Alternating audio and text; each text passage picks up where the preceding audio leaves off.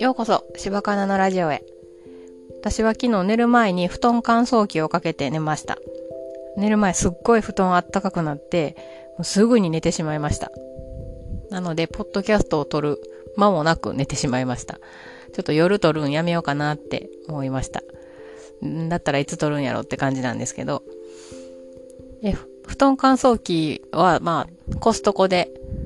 たまたま買ったんですね。ちょっと欲しかったから買ったって感じでいちまんえんぐらいでした。でもすごい買ってよかったなって思う一つです。私が小さい頃の布団乾燥機はなんかシーツ広げてそこにホース突っ込んでむちゃくちゃ大きい機械をつなげるっていうやつやったんですけど、今の乾燥機はちっちゃいしホース布団の中に入れるだけであの使えるしで靴の乾燥とかもできるし、むちゃくちゃいいなと思ってます。でもちょっと使うの忘れててね、最近布団干してないなーって思ってて、なんかうち全員家族全員布団なんですけど、湿気が多くってうちの家隙間風もあって、なので布団がすごいすぐかびるんですよね。だからあもっと使ってこうって思いました。やっぱ押し入れに片付けとくと忘れてるんですね。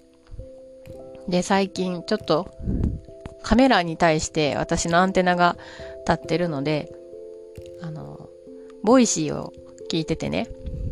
でこうのなんやろ一個一個人選んで聞いてるというよりかはまあ好きな人の今日の放送を流して昨日は聞いてたんですけど、それで荒木マスターのブックカフェを聞いててそこでカメラの話をされてて、あ私タイムリーやなって思って聞いてたんですよ。でそこでお話しされてたのがカメラを持つと視点が変わるっていうのをお話しされてて、まあ、通勤経路とかでそのカメラの視点カメラを撮る視点になるとあここに小さい花が咲いてるんだなっていうのを気づいたりとかするっていうのをおっしゃってて、私もすごいわかるなって思いました。カメラを持った途端に、まあ、私がカメラ借りてた時はすごい雪が降っててめっちゃ綺麗やったんですよね。だからすごいめっちゃ撮ってましたし、で持ってない時はうわ撮りたかったなこの景色とか思ったりして、えー、してました。でもスマホのカメラやとそういうのないと思うんですよね。なんかいつでも撮れるからかな、うん、カメラ持ってる時じゃないと撮れへんからかもしれないですけど、で荒木マスターはそのカメラを、をえー、撮ろうと思ったきっかけはお子さんらしいんですよ。確かに私もお子さん、子供が、えー、小さい時、一眼レフカメラ欲しかったなって思います。でもこの、あの、グーパスっていうやつみたいなレンタルのサービスとか、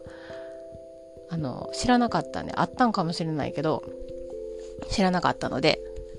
こういうサービスすごいいいなって思います。なんか自分やと、えー、そのカメラね、ずっと持ち続けるのって、結構好きな人やと、その荒木マスターみたいにどんどんこうハマっていくというか、ちょっと高いカメラにチャレンジしたりもできると思うんですけど、まあ、子供を中心に撮っていきたいなって思ってる人のきっかけにすごいなるなって思って、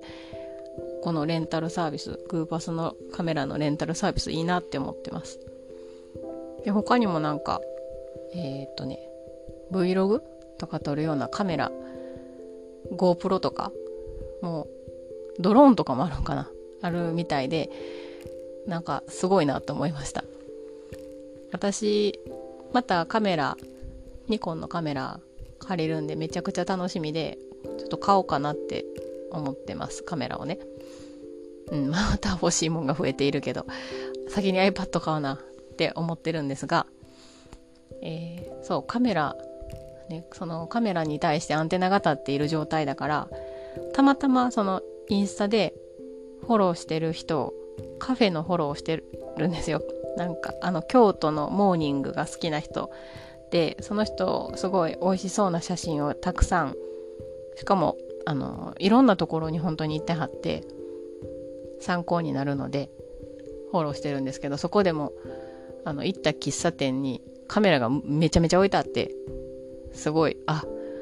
私カメラにアンテナが立ってるからかめっちゃカメラに出会うことがあるなって思いました。スピリチュアルではないけど、こういうあの手帳とかにも書いといたら叶うみたいなことって、まあ、あるんだなって思ってます。はい。それでは今日もお聞きくださりありがとうございました。また次回、今日も一日頑張りましょう。